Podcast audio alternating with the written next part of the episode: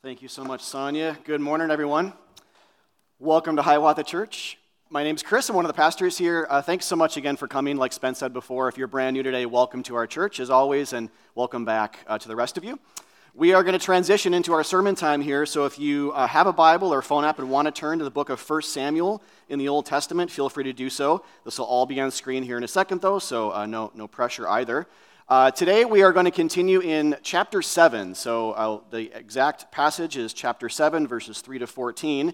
Um, and we're at that point now in a series, being several weeks in, where it gets a little bit hard to summarize everything. So uh, if you have not been here yet, hang tight. We'll kind of sort of do that as we go. Uh, but Samuel, uh, hence the name of the book, is uh, one of the main characters of this book. He's the likely author. Uh, so hence the name of the two books of the Old Testament. But he is a, one of the bigger leader and priestly and judge figures of this section of Israel's Old Testament story. Uh, you could call him a guide, you could call him um, a priest, you could call him a narrator.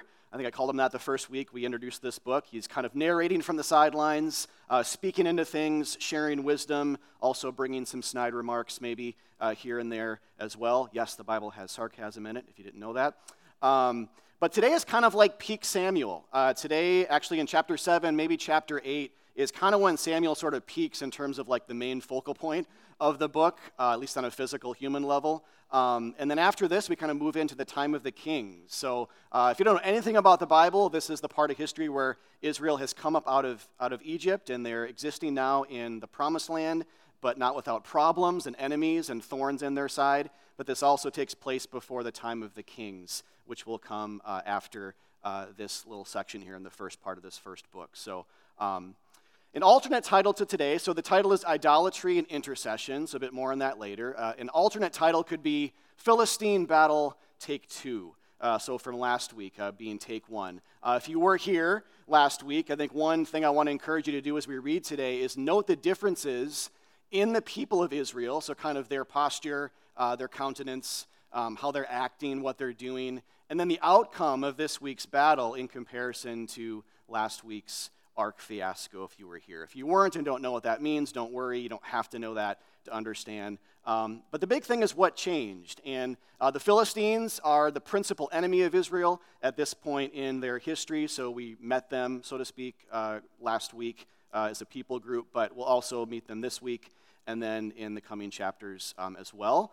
Um, but again, that big question is just what changed, because things turn out a lot better for Israel this week. Uh, the battle, the, the, the, tide is turned, the battle turns out a lot better, there's victory.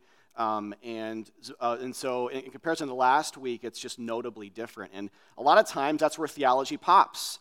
So, if you don't know this about the Bible, there's this thing, you know, and we, of course, we use this word elsewhere in like human, uh, worldly literature as well, but there's this thing called juxtaposition, where you know two things are set next to each other and their contrast and similarities uh, help say, say something to us about god and about our condition as fallen sinners and about what's needed to restore us to him.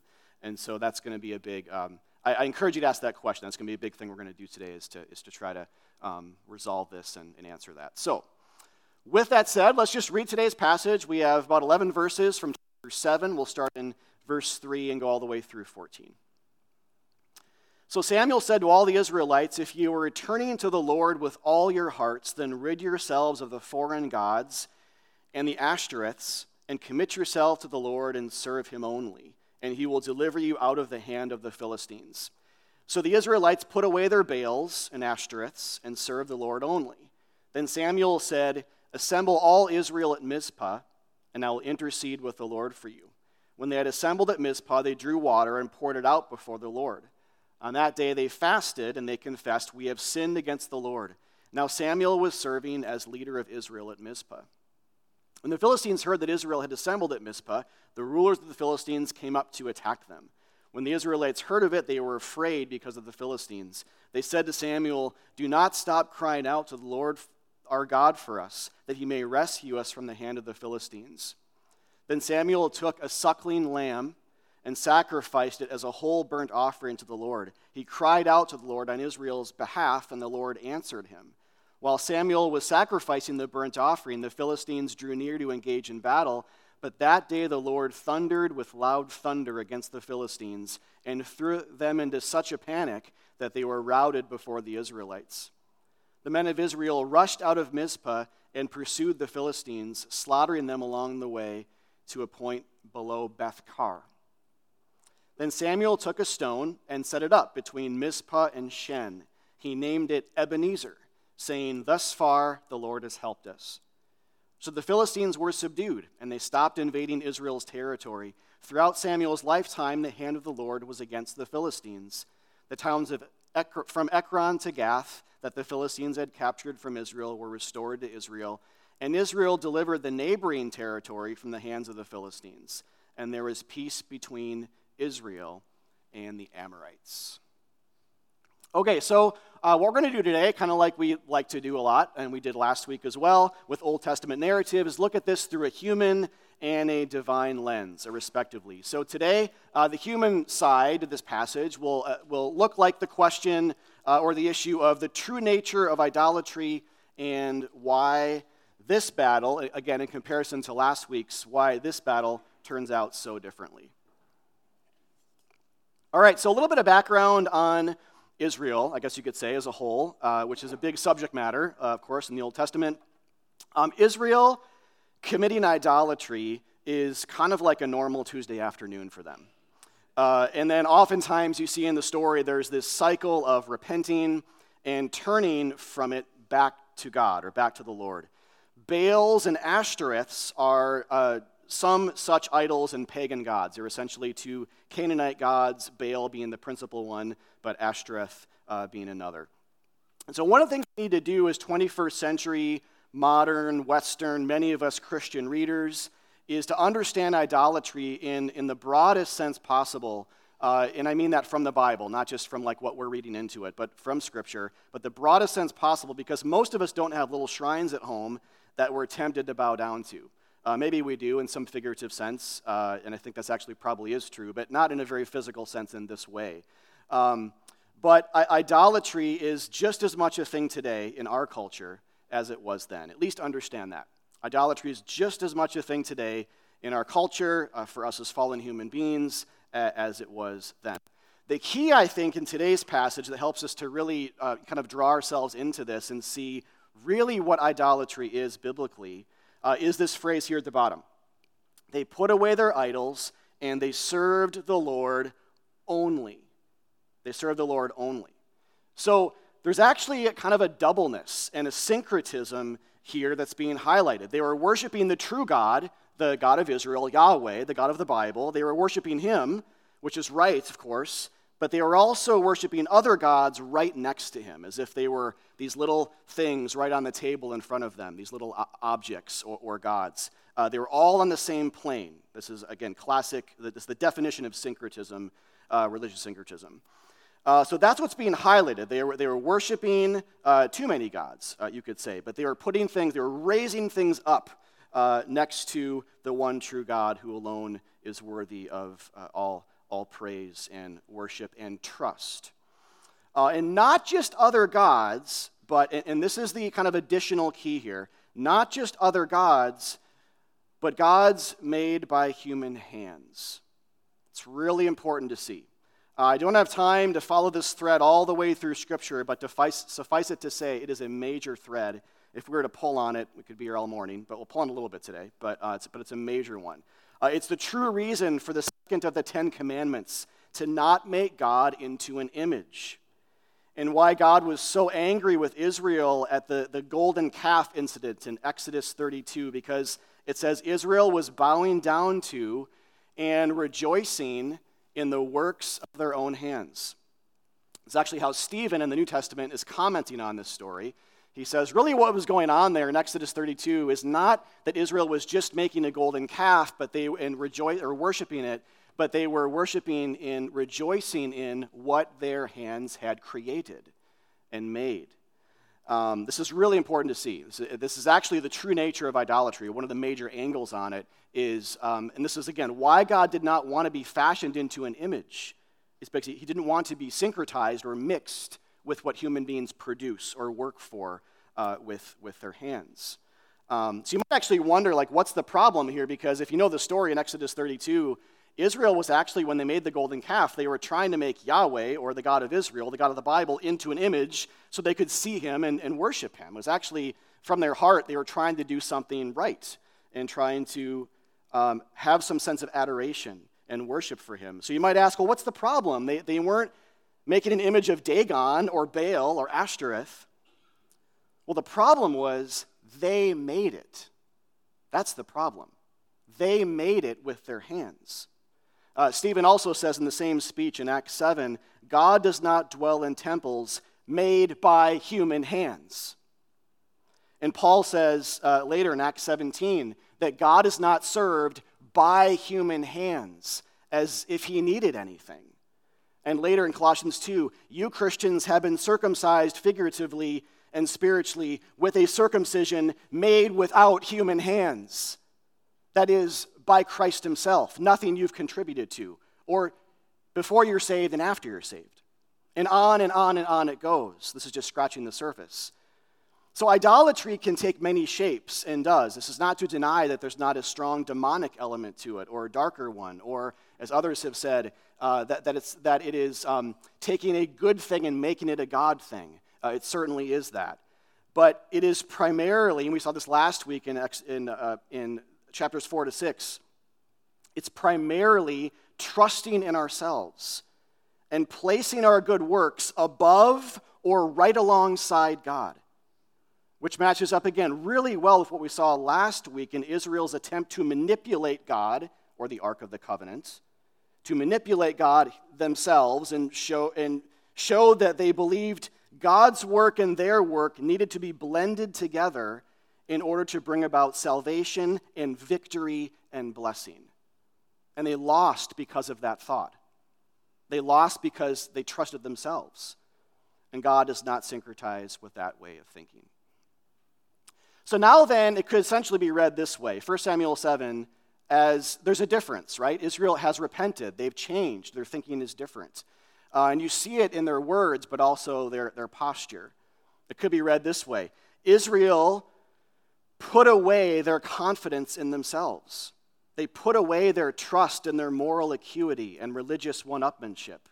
They put away their need to win and to make themselves appear better on the outside than they are on the inside, and instead, they served the Lord only. Because to do the former things, to do the things that in the first part of this paragraph, is not to serve the Lord only, it's to serve the self. And so, to the question of what does a less idolatrous life look like, it looks like more crying out for help from God. It looks like more declaration that we're sinners, like Israel did in this passage. More striving for humility. More statements, I can't do this. God, I can't do this. And I think this is also what heart change looks like over the long run in the Christian.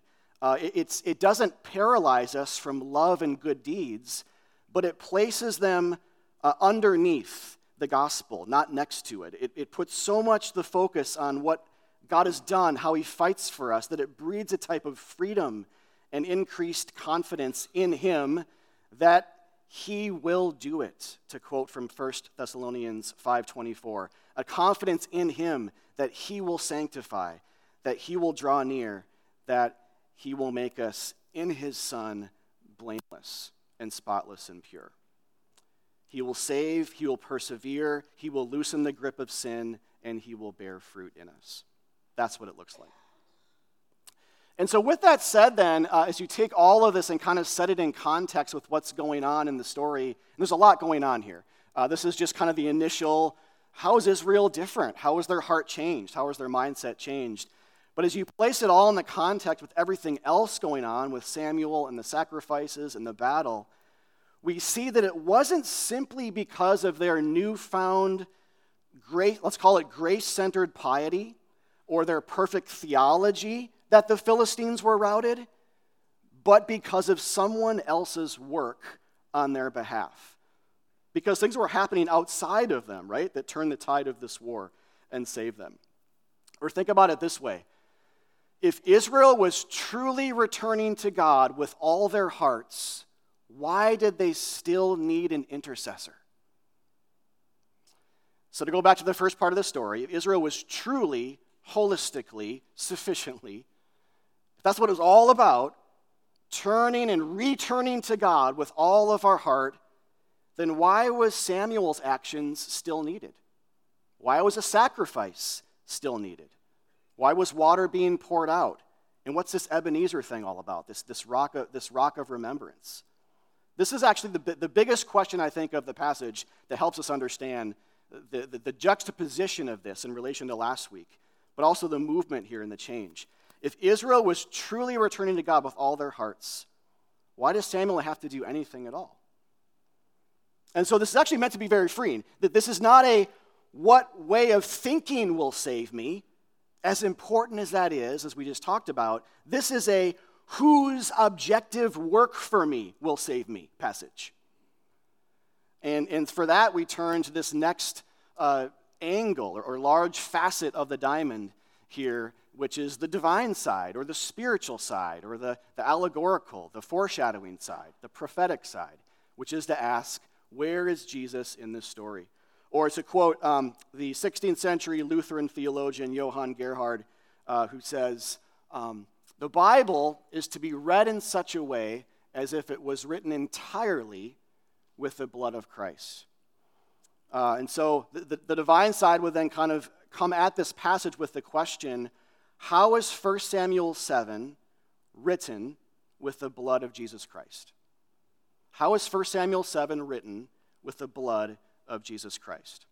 And there are a number of angles. Uh, for starters, uh, we see Jesus, and maybe it's most obvious here. Um, we'll look at more in a second, but first and maybe most notably or obviously, we see Jesus in Samuel, as we already have in this, in this series. We see Jesus in Samuel's intercession, his loud cries, and how he points us to how Jesus would one day come to fulfill his ministry work and his priestly role, how he would pray out from the cross, Father, forgive them, for they know not what they do. And who would intercede between God and sinners with his cries of pain and pleas for mercy, and who in that work would save us and reconcile us to God. It's actually interesting with the Ebenezer, uh, or the rock of remembrance, it says in verse 12 that the rock was put in between two places Mizpah and Shen. And that's um, an interesting thing because it plays really well with what Samuel is doing, and of course with what Jesus would do later, uh, which is to say that this is a nod to what the rock represented. How God again provided mediation for people, mediation for us. How he would one day send his son, the rock of ages, as he's called elsewhere, to be raised up and to die for our sins, and, and how we would be called then to remember him through communion and many other things as well. If you're not here last week, we, we talked about how in the story, uh, you see how even though there's this physical battle between Israel and the Philistines happening, that um, because the ark is bringing a curse with it to both sides, Israel and Philistia kind of both lose in one sense. Um, because that's happening, you see that our ultimate problem, though we have many problems, our ultimate problem is that we cannot dwell close to God. And so, all these stories, then, even though they're happening kind of in the context of a, a physical problem or battle of some capacity, they're meant to whisper uh, ahead or point ahead to the greater battle or problem that God is ultimately concerned about solving, the greater question. He's ultimately concerned about answering, and that is how can we dwell with a holy God? That's actually the question, remember, last week Israel asked is who can stand before a holy God? That's the end of chapter 6, which is, again, fascinating in light of the Philistine problem that they had and the battle they just lost. The question wasn't how can we stand before the Philistines and have this problem solved, as important as that may, might have been physically for them. The ultimate question is who can stand before God? And this is, the, this is the problem that God is ultimately concerned about fixing. And whether it's Samuel standing in between, intercessing, or the rock itself going in between two places. It's, it's this constant nod, it's this constant yearning ahead for one who would come, like Samuel and the Ebenezer, to stand in between God and sinners and to make them right, uh, to reconcile, to bring peace uh, with, with our Creator. So the mediation then is sacrificial. It's not simply a role or an office. I think that's why we also see a suckling or, or baby lamb here that's sacrificed. Uh, it's a pointer ahead, again, to Jesus, the Lamb of God, who takes away the sin of the world, as John 129 says, and who through that routs our true enemy of sin and death. He's also in the poured out water sacrifice or drink offering. When this is when um, Israel would take an extremely valuable substance in that time, uh, like water, and they would pour it out or kind of waste it on the ground before the Lord. Um, and actually, I was thinking a lot about this this week. I think I mentioned a few weeks ago to you guys, but I just finished reading Dune. Um, you guys read Dune or seen the movie? Two of you? No, I know more you have. Um, it, it's, if you haven't seen it, there's this, it's the, it takes place primarily on this desert planet called Arrakis or Dune, and there's these natives there called the Fremen who live there. And it's, it's again, it's basically one giant Sahara. And to kind of allow them to live there, they wear these suits that recycles their um, bodily water. Super disgusting, but it's kind of awesome. Uh, but they wear these suits that recycles their sweat and their tears because they need every bit of that and can't just kind of let it go on the ground and waste it.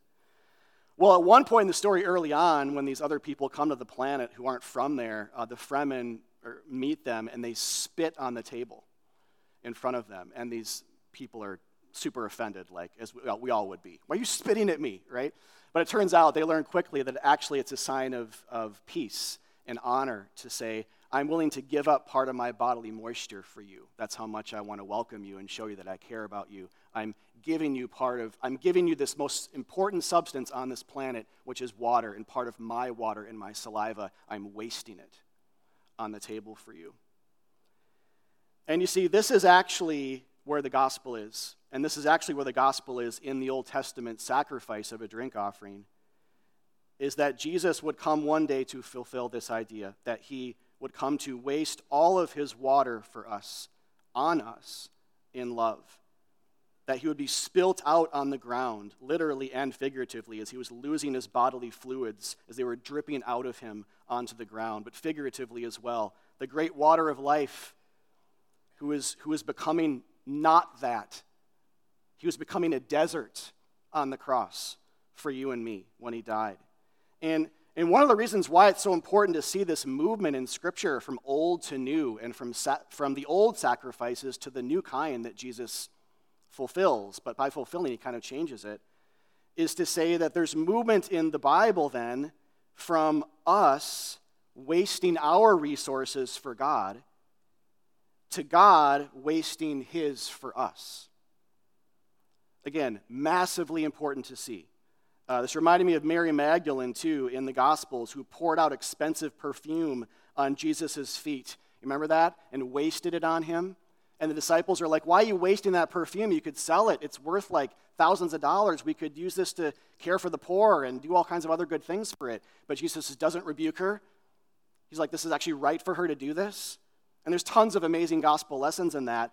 But one of which is Mary herself is a picture of Jesus in that story.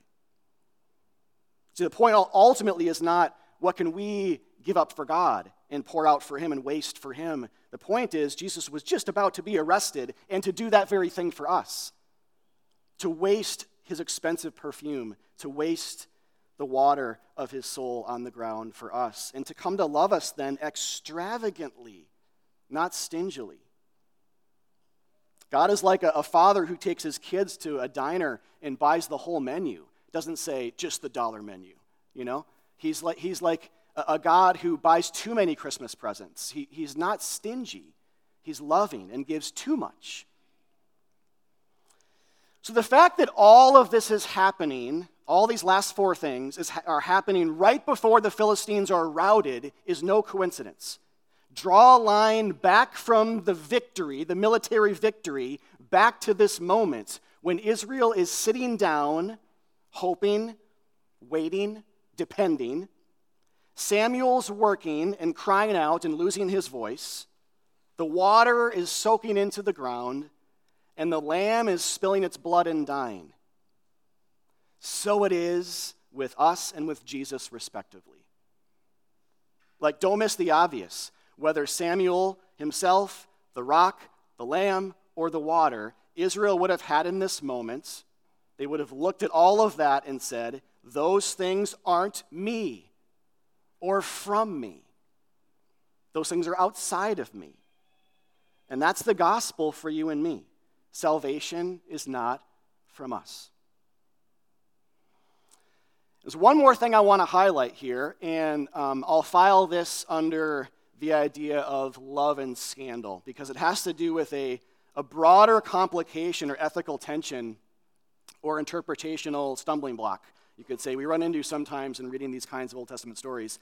Uh, and that is the question of why is there so much seemingly God endorsed killing of the Philistines here? Maybe, um, you've, maybe you thought today or you have before that it's hard for me to reconcile this with God being the essence of love and the essence of gracious restraint and the essence of gentleness uh, as he's described elsewhere in, in the Bible. In theology, we sometimes call this the problem of Canaanite genocide because it's bigger than the Philistines. It has to do with the wiping out of so many other people groups from the land out in front of Israel, many of, um, many, uh, of whom have already been wiped out at this point in the biblical story as they were entering it.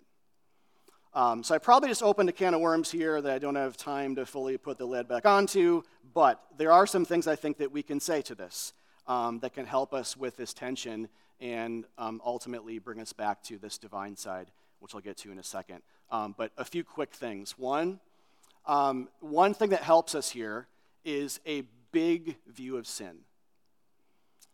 Things are worse we are worse than we think. And these people aren't innocent, are not innocent here. None of us are. Um, you know, it, when we understand this in, in kind of that way, the question becomes less how could uh, God kill those people or endorse that kind of killing? Uh, and, and the question starts to become why aren't more people dying? It's crazy that we're even still breathing right now. And that relates to the second thing, which is God is good and just. And uh, sometimes with these things, we just have to trust Him that His ways are perfect and holy, and that everything He does has righteousness at its center. And that includes the destruction of evil, which is a good thing. The rub here, though, again, is that we're all evil.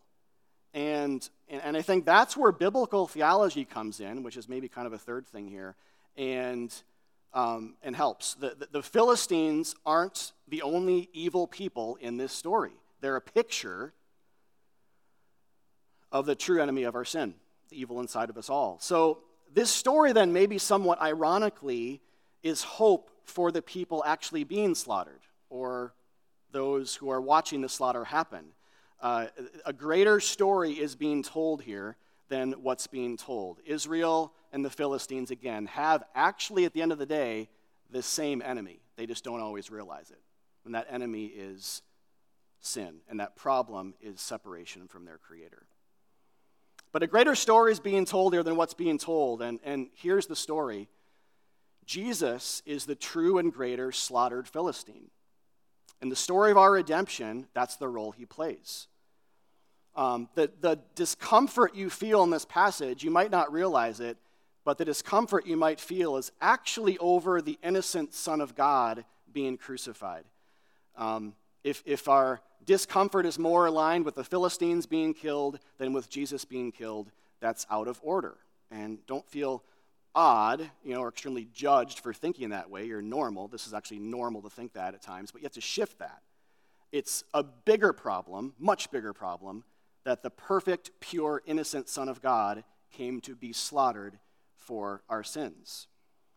Uh, that is the ultimate offense of the Bible, the ultimate trajectory, the ultimate final word of this passage. Jesus is not just vaguely saving us from our enemy of sin, he's becoming sin. As 2 Corinthians 5 says, Jesus becomes the problems of the Bible. He becomes the enemy. He plays the role of the villain, even though he's not. He is, like Isaiah 53 says in prophecy about him, he's the lamb led to the slaughter. Same word. And so maybe you see how this starts to help resolve the tension so that we're not even maybe thinking that much about the apparent injustice of the Philistines dying anymore, which again, was not, in, not an injustice, by the way, but we're thinking about the true injustice of Jesus dying and taking on all of the darker corners of Scripture in order to save us from the same fate. So maybe you see then here how, uh, how much good Bible interpretation at the end of the day matters. Like, if we say that Jesus in this passage is simply the judge, and that if I do everything right, then he'll bless me and let me live, but if I do something wrong, he'll slaughter me. If we do that, then not only are we reading it wrong, we're going to get crushed by a passage that's actually meant to uplift us and give us hope. And see, instead, this passage is saying Jesus becomes the slaughtered thing for those destined to be slaughtered. It's like the, the final twist here is God saying to us, I will send my son to become the enemy and take the blow for you, so you don't have to measure yourselves against stories like these anymore and worry if you're on my side or not, based simply on how well you live your life. But you see, if you don't see Jesus in the right way in this story, it's almost impossible not to wonder if that alternate reality might kind of be true. But it isn't. We are not saved by the works of our hands. We are not saved by the works of false gods, in other words but by the scandal of the water of life himself being poured out and wasted on the ground in love for you and me. And so, as it says elsewhere in the Bible, in, in many, in, in various ways, um, the, the encouragement is to put away your idols and to turn to Him to be your everything. Uh, because now we are free to think less of ourselves and more of Him, which is how it was meant to be in the very beginning. And it's that very thing that Jesus is at work here in the shadows and, and later in the story in the explicit and, and the trumpets and, and the, the realities, the explicit versions of this story. He is at work restoring. All things are being restored, even to a place here of thinking less about ourselves and more about Him. Let me pray. Father, thank you for this story. Thank you for this passage full of rich and beautiful uh, pictures of you and what you've done for us. Help us to, like the, the rock of remembrance, uh, to look to you uh, today, now, in this last song, uh, as we take communion, uh, as we leave here, as we go about our life. Um, you ask us to remember the rock, the rock of ages. And like the apostle says in 1 Corinthians 10.4, uh, Jesus, you are the rock that was struck and poured forth water uh, and that way nourished us. Uh, I love that image and how it matches beautifully with this passage too, with the water, the water sacrifice, uh, the drink offering. Jesus, you became a desert for us. You lost everything. You lost your bodily fluids. You lost your glory on the cross. You became nothing for us nobodies, that we might be adopted into your family, uh, Father. So, uh, God, help us to just lose our breath in a sense, here over the, the, the beauty and the scandal of the Son of God taking on hell for us. A slaughter, not a paper cut, a slaughter uh, for those who deserve it. Uh, that's the gospel and the good news is all of that is happening with the father and the son and the holy spirit scheming for eternity past to share their glory with their creation. And we get to do that today uh, in this small way also a big way we get to do that today in community with each other, uh, singing now in thanksgiving and praise and outright dependence on you. Amen.